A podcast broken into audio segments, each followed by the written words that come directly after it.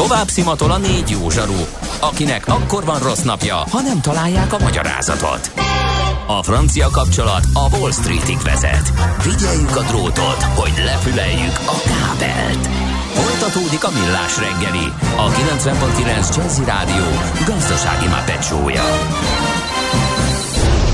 A pénznek nincs szaga. Mi mégis szimatot fogtunk. Szép jó reggelt kívánunk, kedves hallgatók! Ez a Millás reggeli itt a 90.9 Jazzy Rádió Nács Gáborral. És Gede Balázsa. Negyed tíz lesz, kettő perc múlva, kérem, tisztelettel 06 30 20 10 909. Ez az SMS, WhatsApp és Viber számunk. És azt írja, hogy hallgató homlokzat színezés témában érdemes megnézni a Kazincbarcikai házfalak oldalát, Color City, hihetetlen milyen szép és nagy képeket festettek a házakra. Tényleg nagyon sok szép van.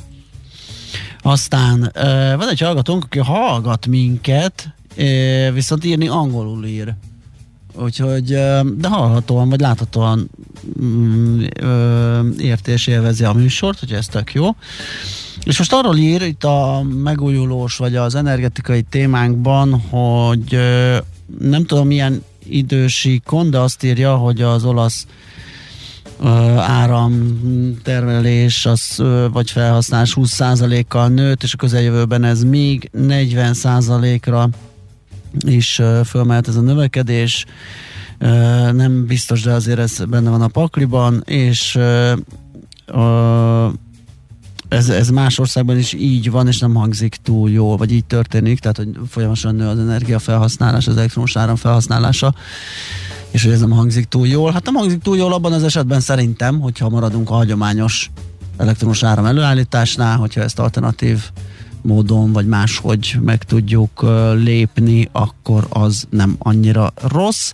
Azok, hogy a növekedésből miből van, ugye még azt lenne jó tudni. Tehát, hogy, hogy olyan ütemben nő-e, ahogy a gazdaságok növekednek, vagy esetleg kis, kisebb ütemben nő, ahogy a gazdaságok, és akkor ott van esetleg egy termelékenységjavulás, szóval azért ezt még lehetne boncolgatni ezeket a számokat mm. és mhm. vizsgálgatni. Nem ma, és nem mi találtuk fel a spanyol viaszt. Mesél a múlt. A millás reggeli történelmi visszatekintő rovata akkor, abból az időből, amikor pödört bajusz nélkül senki nem lehetett tőzsdeüzér. Érdekességek, évfordulók, események annó. Mesél a múlt. Így trédeltek dédapáink. Szeptember van, teljesen jogos, sőt annak is a második fele, van teljesen jogos, hogy a szüretről beszélgessünk, de egy sör történésszel. Katona Csaba történész van itt velünk. Szia, jó reggelt! Szervusztok, jó reggelt kívánok, és hát ott kezdjük alapvetésként, hogy nem szabad kiregesztőleg gondolkodni. Abszolút ugye akkor gyakran elhangzik az a kérdés a legkülönfélébb helyeken és a legkülönfélébb időpontokból, sörös vagy-e, vagy boros vagy-e, szerintem Igen. már mindenkitől megkérdezték. De én azt tudom mondani, hogy a legtöbb ember esetében a válasz az, hogy ez függ nagyon sok mindentől. Időjárástól, hangulattól, társaságtól, helyszíntől. De tapasztalatom szerint honfitársaink többsége az olyan, mint a jó kazán vegyes tüzelésű. Tehát igen, vagy, a, igen, vagy viccesen csak az albetűsökkel foglalkozik, ugye? Pontosan erről van szó, és ebbe a light cola pont nincs benne, de érthető okok miatt. Igen, igen, igen. Na nézzük a szüreti mulatságok történetét. Ugye ez egy eh, nagyon klassz kis összejövetel, főleg a vidéki ember számára, vagy a vidékre látogató városi ember számára. Honnantól? Abszolút mértékig, és hát ugye ma már turisztikai látványosság is, de ugye annak idején, amikor kialakult ez a szokás, hogy kalákába verődve a szürettel foglalkoznak az emberek, az ugye egyszerre volt munka és egyszerre volt mulatság azért egy másodpercig se felejtsük el, hogy elsődlegesen munka volt. Tehát kemény meló. Hát egy betakarítás gyakorlatilag, igen. Igen, tehát hogy ha valaki már vett részt ilyenen, és most nem arra gondolok, amikor a turistákat csalogatják oda, hogy lássák, hogy milyen jófej dolog szüretelni, hanem mondjuk még a mi gyerekkorunkban, amikor előfordult a klasszikus puttonyos szüret, a háton a puttony, ugye, Aha. aminek egy ponton túl van súlya. Igen. A finoman fogalmaztam. Igen csorog a szőlőlé, kimásznak belőle apró állatok, ragad, további apró állatok oda repülnek, mert vonza őket a leve, tehát azért ez, ez alapvetően ne felejtsük el egy másodpercig, hogy kőkemény meló volt. Ez egy más kérdés, hogy ezt a kőkemény melót aztán meg lehetett ünnepelni, és nyilvánvalóan az ünneplést segítette a kóstolgatás, ami nem feltétlenül a frissen született buszból történt, hanem hát frissen de szőlőből készült muszból, hanem ugye az előző évi borocskákból illet ugye megvendégelni azt, aki ebben részt vett, és egy idő után aztán ez a szület tényleg átalakult egy, egyfajta olyan népszokássá, ami egyszerre volt ünnep és egyszerre volt munka. És ennek aztán persze voltak időnként hátulütői is, hát néha előtérbe került nem annyira a munka, azt meg azért a szőlő nem tűri meg. Tehát van egy bizonyos idő, ami ugye őt le kell szedni, mielőtt problémák lesznek. Ha jól emlékszem, 1810-ben történt egy olyan eset, hogy születeltek a Tabánban. Na most ennek jegyébe készültek az új hordók is, és a, a, hát a, a Tabánban? Hogyne, a Tabánban, Hogyne. bizony. Ó, ez azért egészítsük ki, hogy ez meddig tartott, vagy nagyjából a filoxéráig, tehát azt kell tudni, akkor kicsit kacsincsunk ki akkor Pest-Buda vagy Budapest szőlőire, mert ugye ma már nem úgy tartjuk számon a fővárost, hogy Igen. a szőlő és a bor hazája, mert, mert nem. Csembe jegyzem meg ellenpéldaként Bécs, legjobb tudomásom szerint a világ egyetlen olyan város, amelyik önálló városként borvidéknek számít. Aha. Tehát itt ugye ez egy kicsit más volt Igen. a fejlődés mintem. Mm. Na, ami, ami minket illet, a budai hegyeken már második Géza király korától főjegyeztek különféle fehérbor szőlőket. Mátyás király idején, ki mindig mindenből a legjobb európait akarja, Burgundia, illetve Bordó szőlőveszei bukkannak föl, immáron a vörös bort is meg lehet találni. De alapvetően Buda környéke hagyományos bortermő vidék, tehát nagyon-nagyon sokáig itt a, a gondoljunk a Sashegy meg a Gellért hegy szőlőire, ma már ezt nehéz elképzelni, de valamikor ez így volt.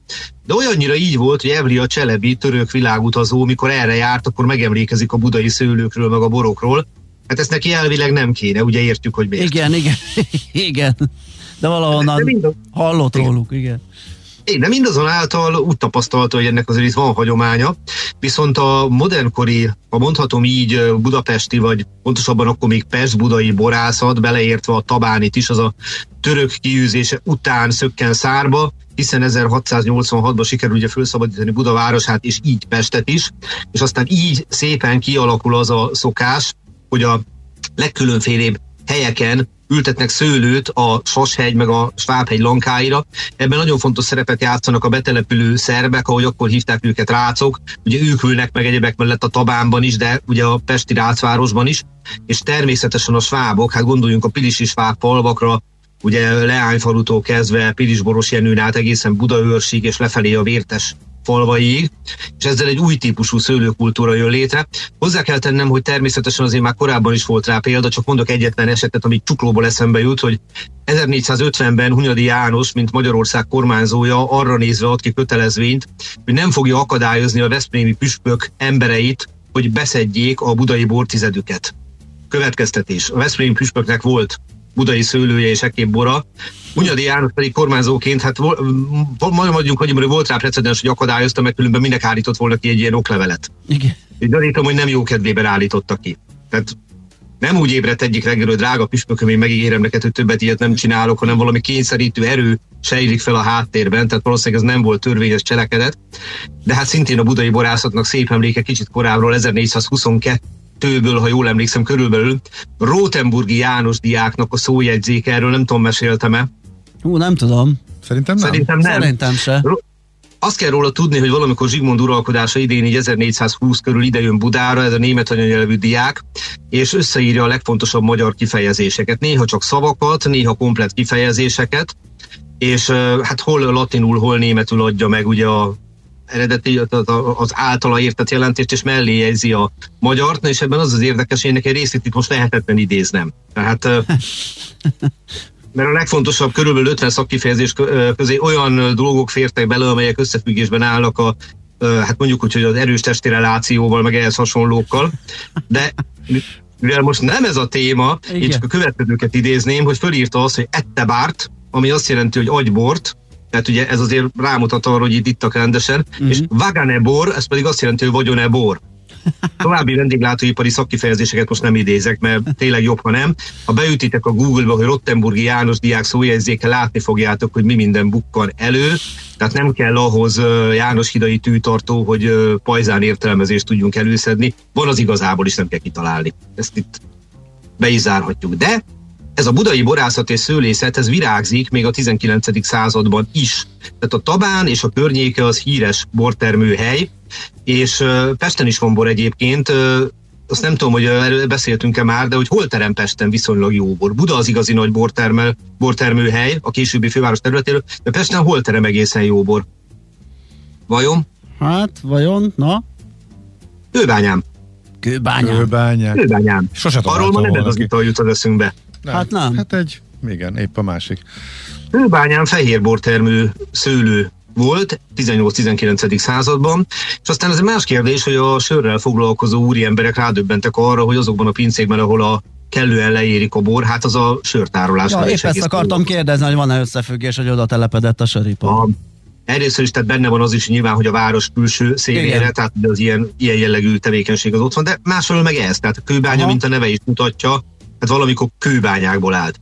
És akkor vissza a Tabánhoz, tehát ugye ott kezdtem az egészet, hogy ott van szőlő, és 1810, remélem nem csal az emlékezetem, az a lényeg, hogy állítólag a ügyetlenül bánik egy kádár a szikrával, amivel égetik ki a hordót, a szikra nyomán egy hatalmas tűzvész tör ki, és gyönyörű szépen lágba borítja a tabánt. Tehát nem mindig jól sült el születre való készülődés, de akkor még egy érdekesség a Tabához. Attila úton szerintem mindenki sétált már ott a vérmező mellett, ugye? Persze.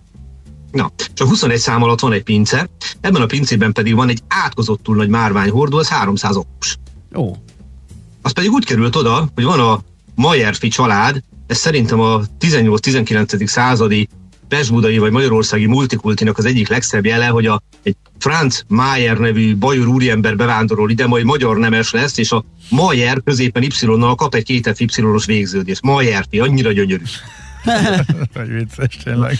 Na és hát a család egyik legjelesebb tagjáról, Mayer Xavér Ferencről nevezték el Ferihegyet egyéb irány, mert neki ott volt birtoka. Tehát ugye innen van a név.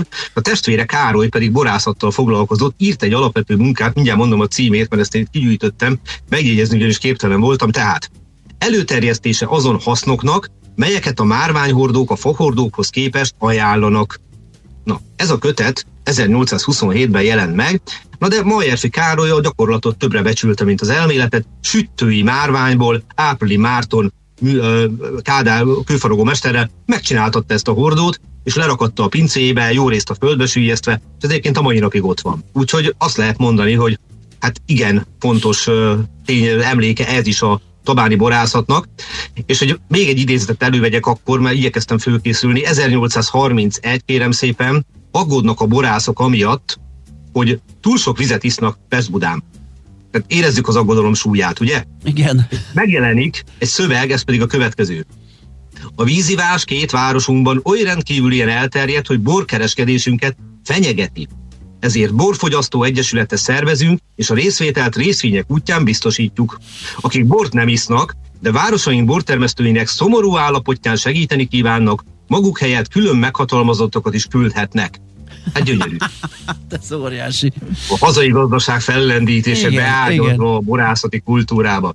Na de vissza a szürethez, tehát azért ne felejtsük el, hogy a, a szüretek tényleg egyre vonzóbbak lettek, mint fogalmazunk úgy, hogy nem annyira munkacentrikus dolgok, el kellett végezni a munkát, de gondoljunk például Vörösmarty Mihály Fóti bordalára, amit ugye Pályi Andrásnak a Fóti pincéjében egy szüret alkalmával írt, tehát szerintem azóta is örökbecsű az a, az a néhány sora, túl azon egy remek vers, hogy mit csinál a magyar ember, hogy nagyot iszik a hazáért, felsivít, csak hogy egyszer tenne is már valamit.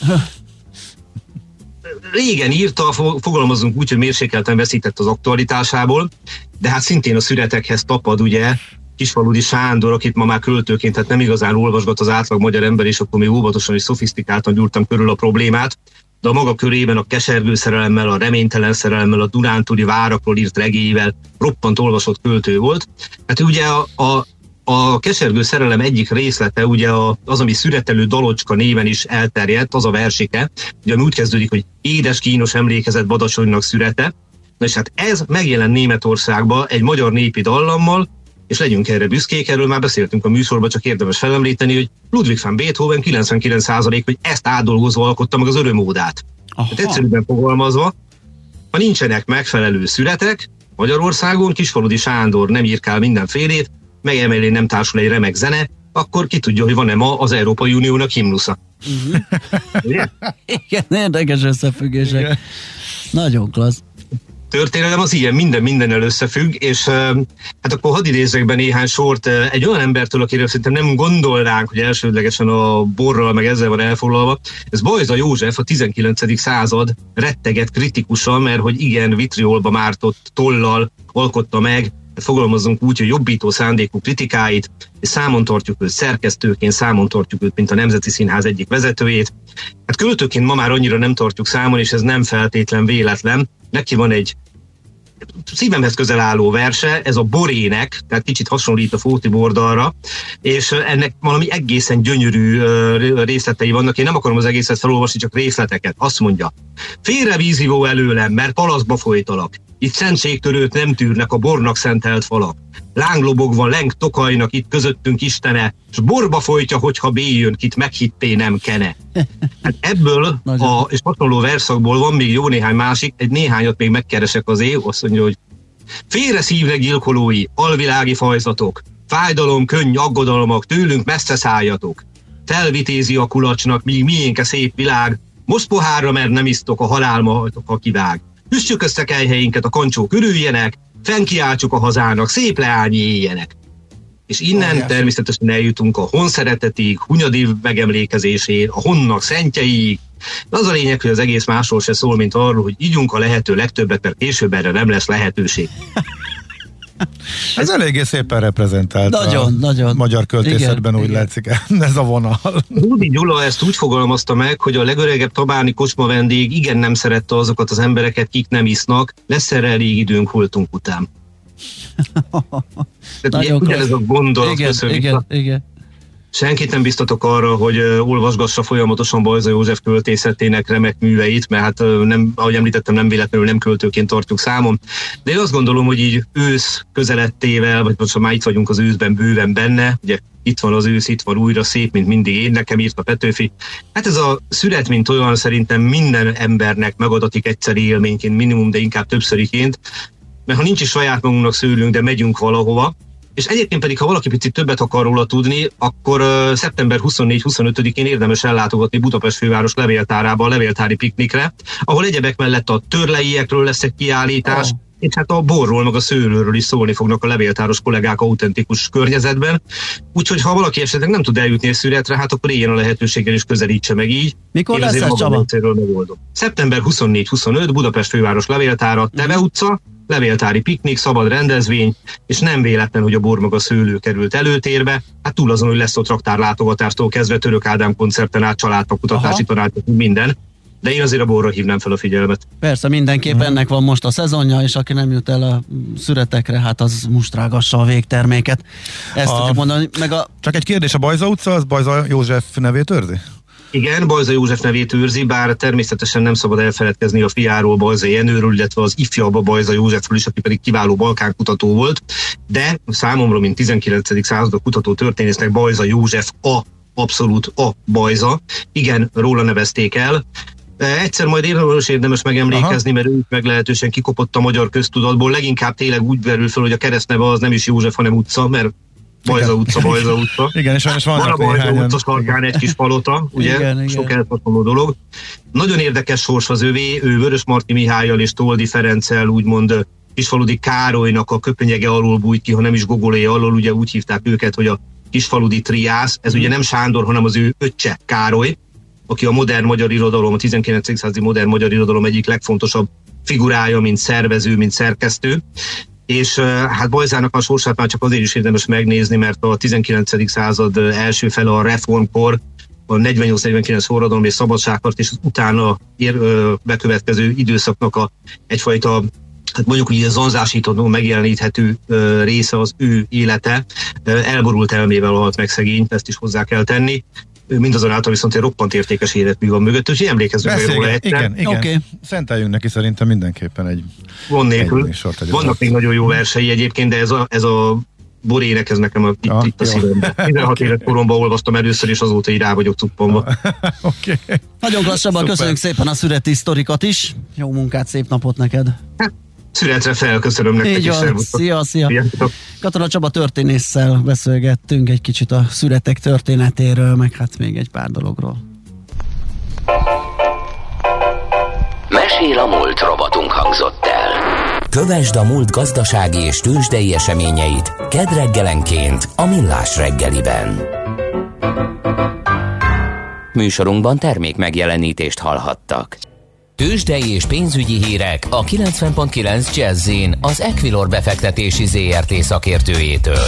Equilor, 30 éve a befektetések szakértője. Deák Dávid üzletkötő a vonal túlsó, igen, szia, jó reggelt! Sziasztok, jó reggelt, üdvözlöm a hallgatókat! Hát illenne szusszanni, vagy korrigálgatni egy kicsit a tegnapi nagyverés után, nem tudom, így van, nem? Így van, mind itthon, mind az nyugat-európai tőzsdéken kisebb, kisebb, nagyobb emelkedést láthatunk. A Bux Index most 0,85 százalékos pluszban 51.409 ponton áll ebben a pillanatban. Forgalom is azért mondhatni, hogy van, egész, egész szép, 1,5 milliárd forint a megközelítőleg a forgalom, és hát a szokásoknak megfelelően az, az OTP húzza magával a buxot, mind mozgás, mind forgalom tekintetében 1,5%-os pluszban 17.800 forinton, és gyakorlatilag mondhatni, hogy a másfél milliárd, közel másfél milliárd forint forgalomból szinte egy milliárdot adott, most 985 millió forint az OTP forgalma, úgyhogy gyakorlatilag az OTP húzza magával. Igen, ahogy lefelé is, ugye? Így van, így van egyébként. Hát nagyon nagy komponense ugye a Buxnak, úgyhogy értelemszerűen mm, inkább az, az talán a, talán a forgalommal van uh, probléma, hogy ott másik na, három blue chipünkben annyira nem uh, látszik az, hogy a kereskedés megindult volna ma reggel sem. Egyébként a mozgás mind a három esetében szép Koreának, ők is 1,2%-osban pluszban a Magyar Telekom, és fél százalékos pluszban a Richter 8600 forinton kereskedik, 0,25 ot emelkedik a MOL 2384 forint ezzel a leggyengébben teljesítő blue ma reggel. De a második vonalat ütötték leginkább tegnap a igazából korábbi napokban, hetekben jól teljesítőket. Ők most hogyan reagálnak? Gyakorlatilag én most azt látom, hogy minden, minden kisebb, közepes részvény is pluszban van, a Forage is 6%-os pluszban, a Waber 2,2%-ot emelkedik, Masterclass is 0,7%-os pluszban, egyedül itt a közepes papírokból az Opus, aki, akinek nem változott az árfolyamhoz képest értéke, nullában 246 és fél forinton áll még mindig. Uh-huh. Oké. Okay. Uh, akkor ezek szerint Európában is ez, ez van nagyjából ez a menet. Gyakorlatilag így van mondhatni, hogy a Bux még egy picit alul teljesítő is, mert én 1% körüli pluszokat látok, mind a német DAX, mind a Párizsi Kakaron kicsivel 1% fölötti pluszban, a londoni FUCI 0,9%-ot emelkedik, 0,8%-ban a, a spanyol és 1% pluszban az olasz tőzs, de ami, aki ugye tegnap a leggyengébben teljesítő európai index volt. Uh-huh. És a forint piacon ott is volt egy kis gyengülés tegnap? Volt egy kis gyengülés tegnap itt a tegnapi csúcsot azért letörtük, meg, megfordult a forint, bár nagy visszaerősödést egyenlőre nem láthatunk. Egy euróért 353 forint 55 fillért, még egy dollárért 301 forint 50 fillért kell fizetni most a bankközi devizapiacon. Forint piac esetében fontos azt ugye kiemelni, hogy ma délután az MNB megtartja időszakos kamat döntő ülését, vegyes várakozások vannak itt az elemzőknél, van, aki azt gondolja, hogy 15, van, aki 20-25, illetve 30 bázispontos kamatemelésre is számít. Itt bármi fog délután történni, én azt gondolom, hogy turbulens időszak lesz ez a forintnak a következő egy-két nap, vagy talán a ma délutáni kereskedés is. Oké, okay, megnézzük akkor, hogy mi lesz ebből. Köszönjük szépen a beszámolódat, jó munkát, szép, szép napot, napot. szia, szia. Deák Dávid üzletkötő mesélt nekünk a tőzsdenyítás követő árakról, és azt hallhattuk, hogy a tegnapi nagy esések után korrekció van a piacokon. Tőzsdei és pénzügyi híreket hallottak a 90.9 jazz az Equilor befektetési ZRT szakértőjétől. Equilor, 30 éve a befektetések szakértője. A szerencse fia vagy? Esetleg a szerencse lánya? Hogy kiderüljön, másra nincs szükséged, mint a helyes válaszra. Játék következik. A helyes megfejtésbe küldök között minden nap kisorsolunk egy páros belépőjegyet a most hétvégén megrendezésre kerülő Szalon Budapest lakás trend kiállításra a Trade Fair Central Europe Kft. jóvoltából. A mai kérdésünk a következő. Mely ország lesz idén a Szalon Budapest vendégországa? A. Szlovénia, B. Csehország, vagy C. Ausztria? A helyes megfejtéseket ma délután 16 óráig várjuk a játékkukac jazzy.hu e-mail címre. Kedvezzem ma neked a szerencse! A kultúra, befektetés önmagunkba, a hozam előrevívő gondolatok. könyv, film, színház, kiállítás, műtárgy, zene. Ha a bankszámlád mellett a lelked és szürke állományod is építeni szeretnéd. Kultmogul.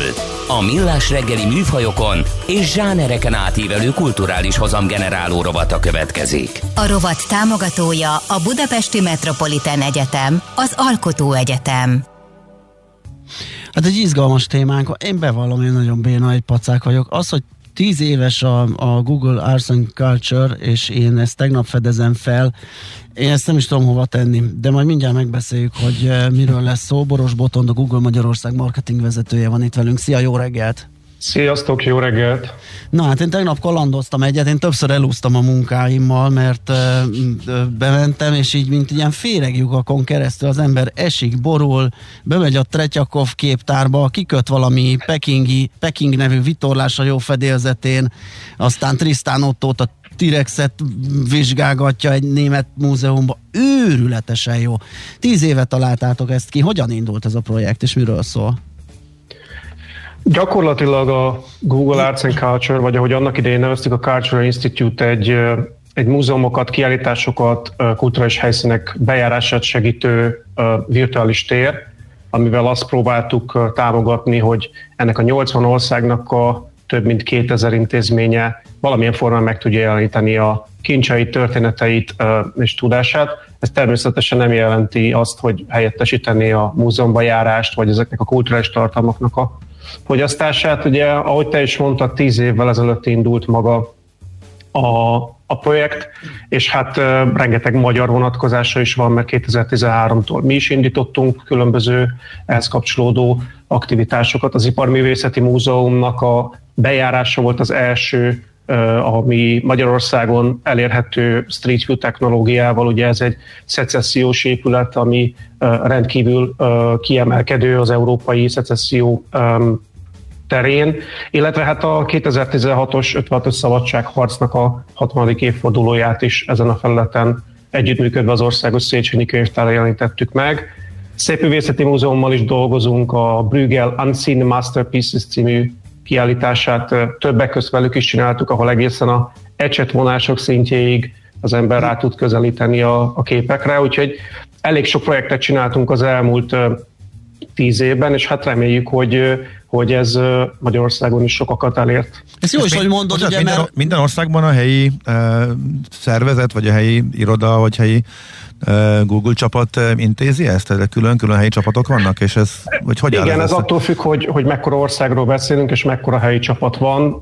Jelen esetben mi azért egy, egy kisebb csapattal rendelkezünk egyelőre itthon, és általában a helyi partnerekkel való együttműködést azt az ország bonyolítja le, tehát az országos Széchenyi könyvtárral nekünk sokkal egyszerűbb együttműködni, mint mondjuk a londoni irodának, így adódik az, hogy mi is bevonásra kerülünk, igen. És jellemzően ti keresitek meg őket, vagy érkeznek a megkeresések a Google-hoz? Általában a megkeresések érkeznek hozzánk. Nekünk van házon belül egy olyan komiténk, egy bizottságunk, aki eldönti azt, hogy ezek a megkeresések, ezek kulturális szempontból mennyit adnak hozzá az Arts and Culture világához, tehát promóciós célzatú megjelenéseket nyilván ezen a felületen kevésbé preferál a cég, sokkal inkább magát a, a kultúrát, meg ami mögött tényleg van érték Úgyhogy ezek kívülről jönnek be, mi pedig igyekszünk minden értékes együttműködést megvalósítani. Ne ragadjunk le ennél a témánál, pont azt akartam mondani, ugye, hogy a, lesz még egy pár ilyen Google Arts and Culture beszélgetésünk, és pont a magyarországi partnerekkel, uh-huh. kulturális intézményekkel fogunk beszélgetni arról, hogy hogyan valósult aha, meg, hogyan léptek hogy jött, aha. ezekre a pro- projektekre. Viszont ami nagyon érdekes, és pont az ecsetvonás és ecsetkezelés, amit említettél, azt akartam használni én is, mert hogy most már nagyon nagy felbontású képeket lehet megnézni, egészen közel hozva a képet, és akár a, a, a művésznek az ecsetkezelés kezelési stílusáig visszabontani, és ott mazsolázni, hogy mit, hogy csinált. De azért tíz évvel ezelőtt ez a technika nem volt ám, vagy nem volt jelen, vagy legalábbis, tehát hogy sok minden baj lett volna ezzel, mind sávszélesség, letöltés, képméret, egyebek, hogy az, itt, itt, itt együtt fejlődtetek a technológiával.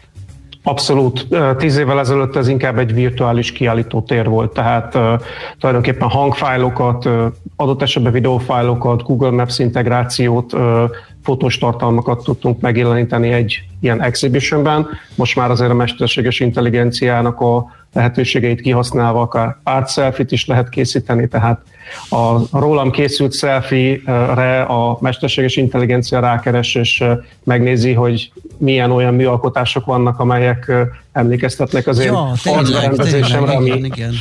nagyon érdekes, próbáljátok ki. Nekem egyébként nem adott olyan, olyan szembetűnően jó találatokat. A kollégáim szerint hasonlítok azokra a találatokra, amit kihozott, de van egy pár kollégám, akiknek őrületesen hasonló um, műalkotásokat adott ki, mint a saját arcképük, úgyhogy ez egy, ez egy izgalmas dolog, ezt, ezt javaslom. Igen. Azt kell megnézni a szervezetben, hol állnak azok a kollégák, akik nagyon dicsértek. Visszatérve a kérdésre, természetesen, tehát ugye a, a most már egy csomó interaktív um, funkcionalitása van a, a Google um, Arts and Culture-nek, tehát a életnagyságú képmegtekintés, amit hogyha uh, kiterjesztett valóság először padlóra, majd a falra irányítom a telefont, akkor mondjuk ki tud tenni egy, egy viszonylag nagyobb méretű képet a, a falra. Tehát megnézhetem otthon, hogy Bakusz és Ariadné képe, ami Tiziano munkája, vagy Van Goghnak az iriszei, azok hogy festenének a, a lakásomban. Um, a Leonardo-nak a képeit tudom egészen közelről um, megnézni, és olyan részletekre hív fel az interaktív, hív fel az interaktív kiállítás figyelmet, amik felett valószínűleg um, elsiklottam volna, ez az egész hogy tévére is kasztolható, tehát a műalkotásokat tévén is tudom nézni, úgyhogy elég sok mindent tettünk hozzá az elmúlt időszakban, igen. Hú, de jó, csinálok egy ilyen képet, arról egy képernyőfotót, és már mehet is a menőzés, hogy srácok, vettem egy ilyen képet, ismeritek? Ér valamennyit? Na, de ö, milyen látogatottsággal pörög ez, a, ez az oldal? Gondolom azért a világ minden pontjáról mindenki is látogatja. Sokan látogatják. Egyébként nem meglepő, hogy, hogy nem tudtál arról, hogy az Arts and Culture 10 éves, mert azért ez egy, ez egy talán a Google termékek közt egy más célközönséget megszólító platform. Alapvetően, amit el tudunk mondani, az az, hogy 500 millió keresés van kulturális tartalmakra, művészettel kapcsolatos keresésre havonta a Google-ön. Ez, ez egy óriási szám és annak, akinek esetleg bármilyen kétsége van a felől, hogy Magyarországon ez, ez máshogy néz ki. Ha a Google Trends-be bemegy valaki és megnézi, hogy 5 évvel ezelőtt hányan kerestek a múzeum kifejezésre, akkor az 25%-kal alacsonyabb volt. Tehát amit mi látunk, és általában a keresések nagyban meghatározzák azt, hogy az emberek a mindennapjaikat töltik, vagy milyen aktivitásokat, vásárlásokat, megtekintéseket fognak a jövőben megtenni, akár fizikai térben, vagy online térben mi azt látjuk, hogy a, hogy a, a múzeumok és a kulturális tartalmak iránti érdeklődés az, az folyamatosan nő itthon is. Igen, egyébként ahogy beszél, az a furcsa, hogy, hogy így célzottan és nevesítve a Google Arts and Culture, és a, a nyitó oldalról elkezdeni látogatni, az nem volt meg. Most, hogy egy csomó mindenről beszélgetünk, milyen funkciók vannak, én is bohóckodtam ezekkel a képkeresővel, meg, meg milyenek, meg ránéztem, sima keresésnél is följönnek a Google and Culture-ös találatok, tehát biztos, hogy voltam ott, de így ez a, ez a tudatos kirándulás élmény, meg, meg látogatás élmény, ez nem volt meg, és ez, ez óriási. Tehát ezt tudom is javasolni, hogy ne csak ilyen keresésre, hanem egyenesen annyit oldalról elkezdeni barangolni, az is szenzációs lehet. Egyébként milyen ütemben nő a a látogatóterek száma, vagy az, az, az mi befolyásolja az, hogy kik kellett megegyezni, vagy, vagy kik döntenek arról, hogy, hogy most vegyünk be egy újat. Ez tematika, intézmény kérdése, vagy ez hogy választódik ki?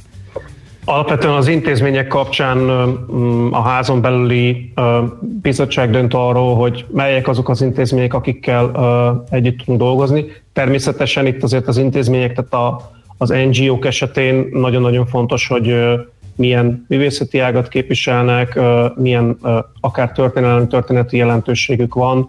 Tehát egy országos Széchenyi könyvtárnál egyáltalán nem kérdés, Magyar Operaháznál egyáltalán nem kérdés, hogy, hogy dolgozunk-e velük vagy sem. Itt ténylegesen az a fontos, hogy valós, nem üzleti célú érdekek álljanak a háttérben, hanem a kultúra, a művészet, a tudomány megőrzése. Illetve ami még fontos szerintem a Culture institute kapcsolatban, hogy, hogy most már nem csak művészeti kiállítások vannak, hanem sok tudományos tartalom is megjelent. Tehát, hogyha a kiterjesztett valóság Igen elemekre gondolunk, például Triceratops csontvázak és minden egyebek. Igen, Tristan a... Ottóval találkoztam tegnap például, azzal a hatalmas t Így van. Tehát, tehát elég sok történelmi tartalom is megjelent, és ez lényegesen kiszélesíti azoknak a kiállításoknak a, a, számát, amit fel tudunk kínálni a közönségnek. Uh-huh. Mi van az új technológiákkal? Most írtam beugrott, hogyha már beszélgetünk, megkérdezem, hogy például ilyen NFT, hogy fog esetleg, mint új, ilyen nagyon furcsa műfaj, igazán nem is nagyon akarnám körülírni, mert alig tudom. Szóval, hogy, hogy ez, ez, ez hogy, hogy épül majd be hozzátok? Illetve ez a hát, jövő idő, vagy már esetleg vannak nyomai?